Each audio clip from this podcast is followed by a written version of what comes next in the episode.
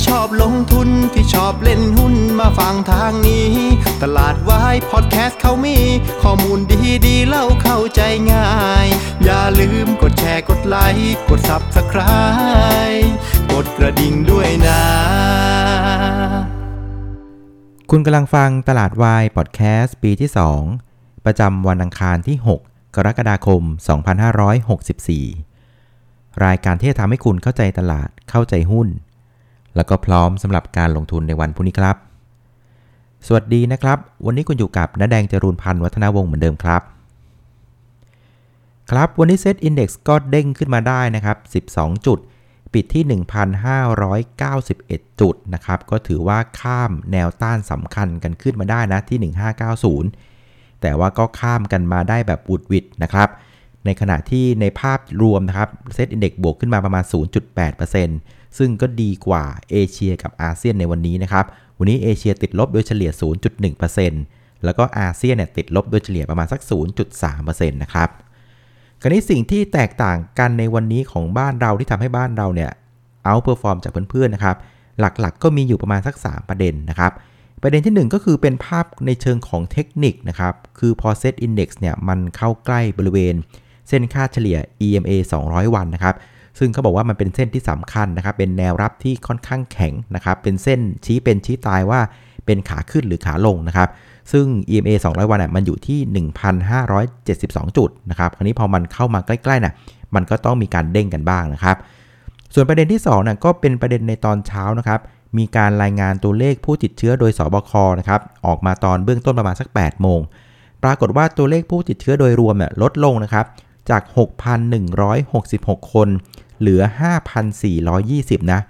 คือมันก็ดูค่อนข้างโอเคนะ แต่ว่าอย่างลืมว่าตอนนี้หลาย ๆ โรงพยาบาลอะเขาเรียกว่าลดนะครับชะลอการตรวจแล้ว เพราะว่าเรื่องของเตียงต่างๆเนี่ยไม่เพียงพอนะครับแต่อย่างไรก็ดีเนี่ยนะครับผมอยากจะให้ดูในเคสของผู้ป่วยหนักเสียมากกว่านะครับในเคสของผู้ป่วยหนักนะครับก็ยังคงทำนิวไฮอย่างต่อเนื่องนะเพื่อนๆนะครับเมื่อวานนี้เนี่ยอยู่ที่ 2,199 เมื่อเช้านะครับ สบครายงานอยู่ที่ 2,350 เพราะฉะนั้นจะเห็นว่าผู้ป่วยอาการหนักยังคงทำนิวไฮอย่างต่อเนื่องนะนะครับ เพิ่มขึ้นถึง 150 คน ภายในเวลา 1 วัน ในขณะที่ผู้ป่วยที่ต้องใช้เครื่องช่วยหายใจนะครับ ก็ทำนิวไฮเช่นกันนะครับ จาก 603 ราย ไปเป็น 643 รายนะครับ ก็เพิ่มขึ้น 40 คน ภายในเวลา 1 วันนะครับ เพราะนั้นจะเห็นว่า ถ้าดูตัวเลขในเชิงลึกอะจะเห็นว่าเรื่องของสาธารณสุขบ้านเราเนี่ยยังคงอยู่ในขั้นของวิกฤตนะ แต่ว่าตลาดหุ้นน่ยอาจจะดูมองแค่ด้านเปลือกก่อนว่าจาก 6,001 มาเหลือ 5,004เนี่ย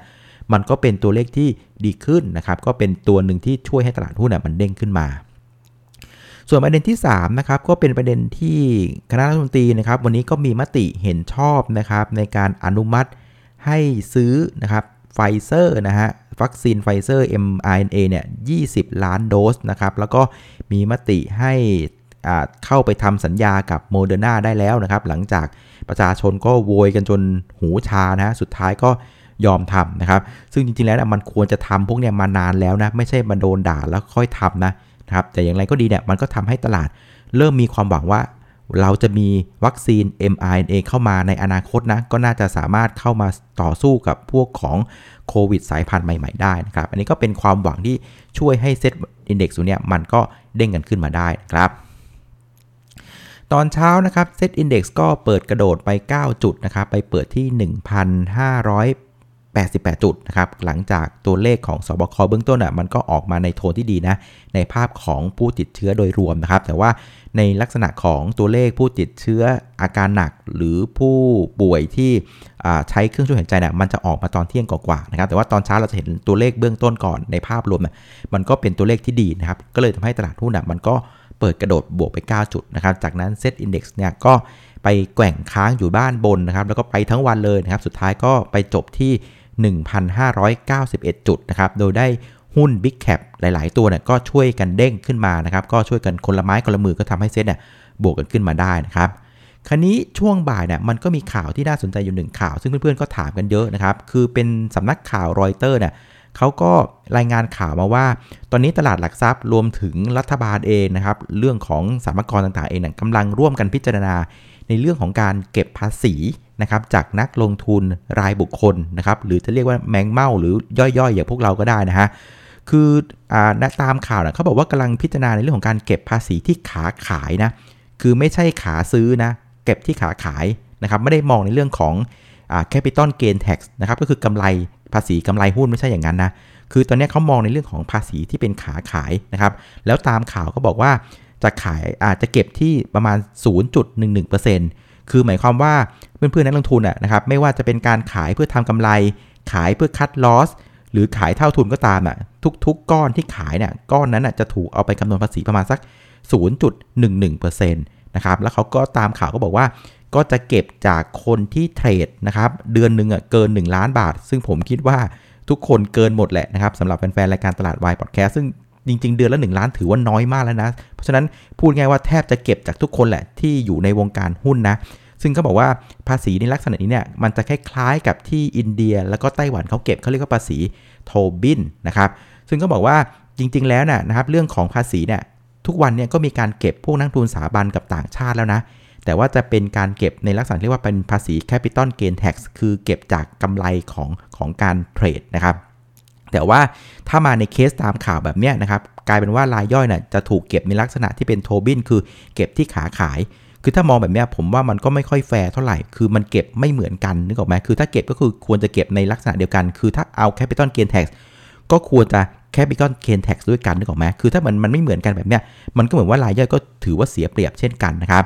ซึ่งก็บอกว่าจากสถิตินะนะครับปรากฏว่า ไม่ว่าจะเป็นเรื่องของการเก็บภาษีกับนักลงทุนในรูปแบบใดก็ตามอะมันไม่สามารถสรุปได้ว่าตลาดหุ้นน่ะมันจะขึ้นหรือลงนะนะครับเพราะว่าต้องยอมรับว่าแต่ละช่วงเวลาที่มีการอิมโพสหรือในในการเรียกเก็บภาษีพวกเนี้ยนะครับคือแต่ละช่วงเวลาน่ะมันก็มีเรื่องราวที่แตกต่างกัน จังหวะนั้นมันอาจจะเป็นจังหวะที่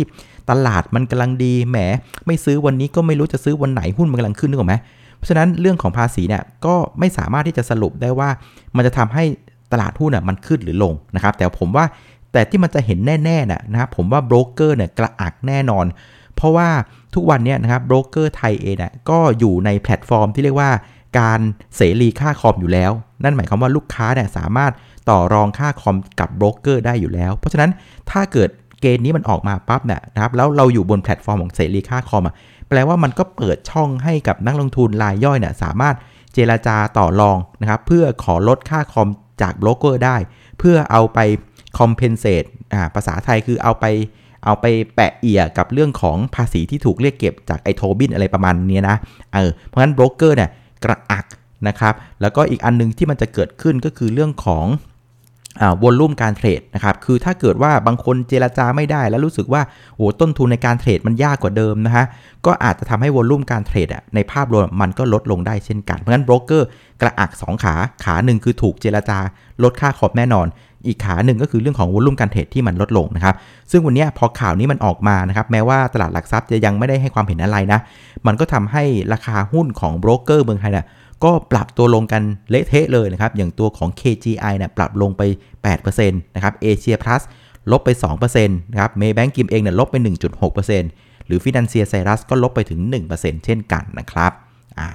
คราวนี้เรื่องถัดไปนะครับคราวนี้หุ้นที่ช่วยผลักดันตลาดในเชิงบวกวันนี้นะครับ ตัวแรกก็จะเป็นตัวของ Delta นะครับ ช่วยมา 4%ตัวที่ 2 ก็จะเป็นตัวของปทสพนะครับ ก็บวกมา 2%นะครับ หลังจากการประชุม OPEC Plus เนี่ย ก็ยังไม่ได้ข้อสรุป เพราะฉะนั้นถ้ายังไม่ได้ข้อสรุปก็หมายความว่า อุปทานยังคงอยู่ที่เดิม แต่ว่าอุปสงค์ความต้องการใช้น้ำมันอะมันก็ยังคงเพิ่มขึ้นต่อเนื่องตามการฟื้นตัวของเศรษฐกิจ ไล่ไปตั้งแต่จีนสหรัฐ ยุโรปนะครับเพราะฉะนั้นถ้า supply เหมือนเหมือนเดิม แต่ความต้องการ demand มันเพิ่มขึ้นเพราะฉะนั้นราคาน้ำมันอะมันก็น่าจะสามารถทรงตัวอยู่ในระดับสูงได้นะครับก็เลยทำให้กลุ่มน้ำมันก็วันนี้ก็ดี๊ด๊ากันนะครับส่วนอีกตัวหนึ่งก็จะเป็นตัวของคาราบาวนะครับก็เป็นเรื่องของการคาดการณ์งบ เช่นเดียวกับตัวของ RCL นะครับ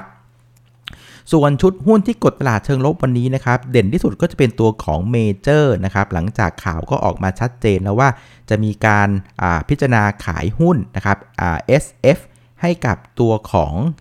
เซ็นทรัลพัฒนานะครับ ซึ่งอันเนี้ยมันก็เข้า step เหลี่ยมของหุ้นเลยนะครับ คือหุ้นอะไรก็ตามเนี่ยที่มันเล่นมารอข่าวนะครับ แม้ว่าจะมีการปฏิเสธนะ แต่ในวงการหุ้นเขาบอกว่าไม่แปลว่าใช่นะครับ เพราะฉะนั้นหลังจากข่าวออกปุ๊บ แต่หุ้นเล่นมารอแล้วนะครับ อันนี้ก็แปลว่าจบข่าวนะครับ ก็เลยกลายเป็นภาพของเซลล์ออนแฟกซ์ไปนะครับ เพราะฉะนั้นนะครับในเชิงของหน้าหุ้นวันนี้เนี่ยหลักๆ ก็จะเป็นการเล่น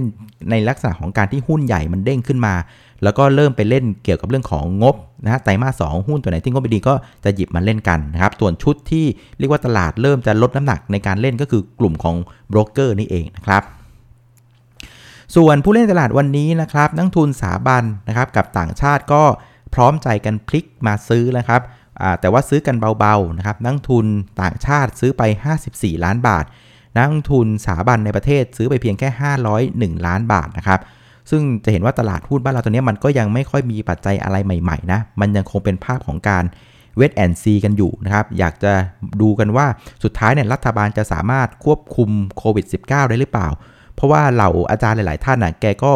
เรียกว่าตั้งข้อสังเกตว่าเดือนกรกฎาคมจะเป็นเดือนที่หนักมากในแง่ของการติดเชื้อนะ เพราะฉะนั้นนักทุนทั้งฝรั่งทั้งกองเองอะก็คงจะเฝ้าดูว่ามันจะหนักจริงอย่างที่คุณหมอหลาย ๆ ท่านแกบอกหรือเปล่านะครับ ส่วนอีกเหลี่ยมหนึ่งก็คือเป็นลักษณะของการเริ่มค่อย ๆ แกะงบดูงบกันแล้วว่า งบของหุ้นตัวไหนที่งบจะดีแล้วข้างหน้ามันยังดีต่อแบบนี้พวกนี้ก็จะได้เรียกว่าเม็ดเงินในการเข้าซื้อนะครับ ส่วนมูลค่าการซื้อขายวันนี้นะครับก็อยู่ที่ 85 ล้านบาทนะครับ ก็เพิ่มขึ้นประมาณสัก 20%จากเมื่อวานนะครับ แต่ก็ต้องยอมรับว่าระดับ 69,000 ล้านเนี่ยก็ยังถือว่าน้อยมากนะสำหรับตลาดหุ้นในยุคนี้นะครับคราวนี้สุดท้ายนะครับ ประเด็นที่จะส่งผลต่อตลาดหุ้นบ้านเราในวันพรุ่งนี้จะมีอะไรบ้างนะครับ ก็น่าจะมีอยู่มาสัก 2 ประเด็นประเด็นที่ 1 ก็คือไอ้ประเด็นเรื่องของโทบินแท็กซ์นี่แหละครับ ก็คือตอนนี้นะครับผู้จัดการตลาดหลักทรัพย์ก็ยังไม่ให้ความเห็นกับเรื่องนี้นะนะครับ ก็พูดง่ายคือยังปฏิเสธอยู่นะครับ แต่ว่าในเหลี่ยมของตลาดหุ้นแล้วนะ่ะ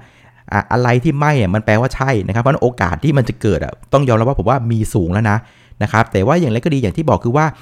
ถึงแม้ว่ามันจะมีภาษีเหล่านี้นะมันก็ไม่ได้เป็นตัวบอกว่าตลาดหุ้นมันจะลงนะ ต้องอย่างที่บอกคือแต่ละสถานการณ์มันแตกต่างกัน ถ้ามันอยู่ในช่วงของตลาดหุ้นที่ดีเนี่ยนะครับคนก็ไม่ยอมหรอกยังไงก็ต้องเอาไว้ก่อนเพราะว่าก็ต้องยอมรับว่าตลาดหุ้นเป็นตลาดที่ให้ผลตอบแทนที่สูงที่สุดสำหรับการลงทุนนึกออกไหมเออเพราะฉะนั้นแต่ว่าอย่างไรก็ดีเนี่ยนะครับ โอเค หุ้นเราอาจจะไม่รู้ว่ามันจะลงหรือขึ้น แต่ว่าที่แน่ๆเนี่ยหุ้นโบรกเกอร์ลงแน่นอนนะครับ ส่วนคันนี้ลำดับถัดไปมันจะเกิดอะไรขึ้นนะครับ ถ้าเกิดว่าสมมติมันเกิดขึ้นจริงเนี่ยนะครับ แล้วมันถูกใช้ตามที่ตามข่าวนะนะครับ ถ้าเป็นภาพแบบเนี้ยนะครับลำดับถัดไปที่มันจะเกิดขึ้นก็คือการเทรดนะครับต่างๆเนี่ยมันก็จะมีต้นทุนในการเทรดที่เพิ่มขึ้นอีกประมาณสัก 0.11%เพราะฉะนั้นกำไรกำไรในการเทรดโดยเฉพาะการเก็งกำไรระยะสั้นอะมันจะเริ่มยากขึ้น นะครับ เพราะฉะนั้นพอมันเก็งกำไรระยะสั้นมากยากขึ้นเนี่ยนะครับ เพราะฉะนั้นคนที่เป็นสายเทรดเดย์เทรดอะก็จะรู้สึกว่าแหมเทรดยากจังคือถ้าไม้นี้ไม่ชัวร์ก็จะไม่เล่นนึกออกไหมคือถ้าไม้นี้ได้นิดเดียว แถมยังต้องไปโดนภาษีอีกเนี่ยเขาก็จะไม่เล่นเขาจะเล่นแต่ไม้กว้างๆเพราะฉะนั้นมูลค่าการเทรดในการเก็งกำไรเนี่ยมันก็จะลดลงครนี้ปัญหาของตลาดหุ้นคือเมื่อไรที่มูลค่าการเทรดมันลดลงนะครับภาษาเขาจะเรียกว่า liquidity มันหายไป นึกออกไหมเออคล้ายๆ QE ลด QE อะไรประมาณนี้นะฮะ เพราะฉะนั้นถ้าเกิด liquidity มันหายไป มันหมายความว่าไอ้ราคาหุ้นที่มันเฟ้อเฟ้อพองพองบวมบวมอะมันก็จะบวมเล็กลงอ่านึกออกไหม PE มันก็จะลดลง แล้วก็ราคาหุ้นมันก็จะลดลงเช่นกัน เพราะฉะนั้นจะบอกได้ว่าราคาหุ้นเนี่ยมันจะยืนได้นะฮะ คือ 1 คือมันต้องมีเรื่องของปัจจัยพื้นฐานที่แข็งแรงพอ ปัจจัยพื้นฐานที่ดี อันนี้จะยืนได้ แล้วมันจะยืนได้สวย ยืนได้พองโตเนี่ยมันต้องมี liquidity ที่เพียงพอด้วย ถ้า liquidity มันไม่พอเนี่ยนะครับราคาหุ้นมันอาจจะยืนได้ประมาณหนึ่งแต่ถ้ามี liquidity ที่มันสูงมากพอเนี่ยมันก็อาจจะยืนได้อีกประมาณหนึ่งแต่เมื่อไหร่ที่ liquidity มันหายไปเนี่ยมันก็อาจจะยืนไม่ได้เต็มที่เท่าไหร่นัก อันนี้มันจะเป็นผลในภาพระยะยาวที่อาจจะเกิดขึ้นนะแต่ก็ต้องไปดูอีกทีหนึ่งว่าในตอนนั้นน่ะสถานการณ์ของเศรษฐกิจตลาดหุ้นมันเป็นยังไงนะครับก็ให้ให้เหลียบไว้กว้างๆประมาณนี้แล้วกันนะเพียงแต่ว่าในระยะสั้นน่ะ คงบอกไม่ได้ว่าหุ้นมันจะลงหรือขึ้นนะ แต่หุ้นโบรกเกอร์น่ะเหนื่อยค่อนข้างแน่นอนนะครับ ส่วนประเด็นที่2นะครับ ก็จะเป็นประเด็นในเรื่องของภาพเทคนิคนะครับ อย่างที่บอกคือแนวต้านกรอบสำคัญที่เรามองในรอบนี้คือ ด้านล่างนะครับ150 ด้านบน 1590 วันนี้โผล่มาละ 1591 นะครับ แต่ว่าเหลี่ยมสำคัญคือเวลาเราผ่านเนี่ยมันต้องยืนให้ได้แน่น ๆ ยืนให้ได้แบบเด็ดขาดนะครับคำว่ายืนแบบเด็ดขาดได้เนี่ยมันจะต้องเป็นการยืนที่แบบมีวอลลุ่มเข้ามาแบบถาโถม นะครับแล้วก็กลุ่มหุ้นที่เล่นเนี่ยมันควรจะคล้ายๆ กับว่ายกทั้งกระบี่กลางก็เล่นเล็กก็เล่นนะครับใหญ่ก็เล่นแล้วก็เพลเยอร์ในตลาดอะต้องมีส่วนร่วมหรือ participation อะ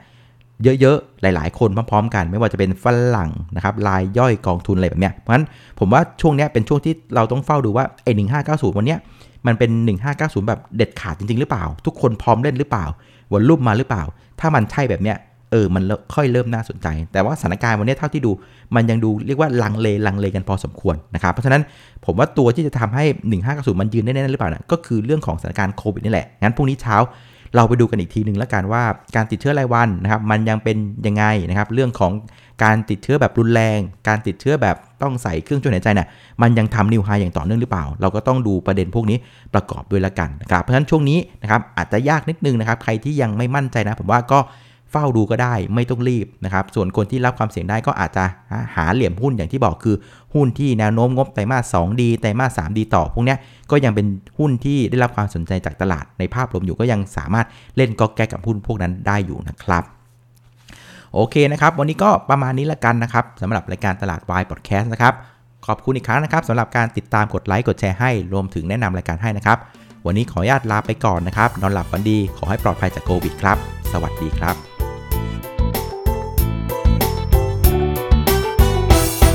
ากใครที่ชอบลงทุนที่ชอบเล่นหุ้นมาฟังทางนี้ ตลาดวายพอดแคสต์เขามี ข้อมูลดีดีเล่าเข้าใจง่าย อย่าลืมกดแชร์กดไลค์กด Subscribe กดกระดิ่งด้วยนะ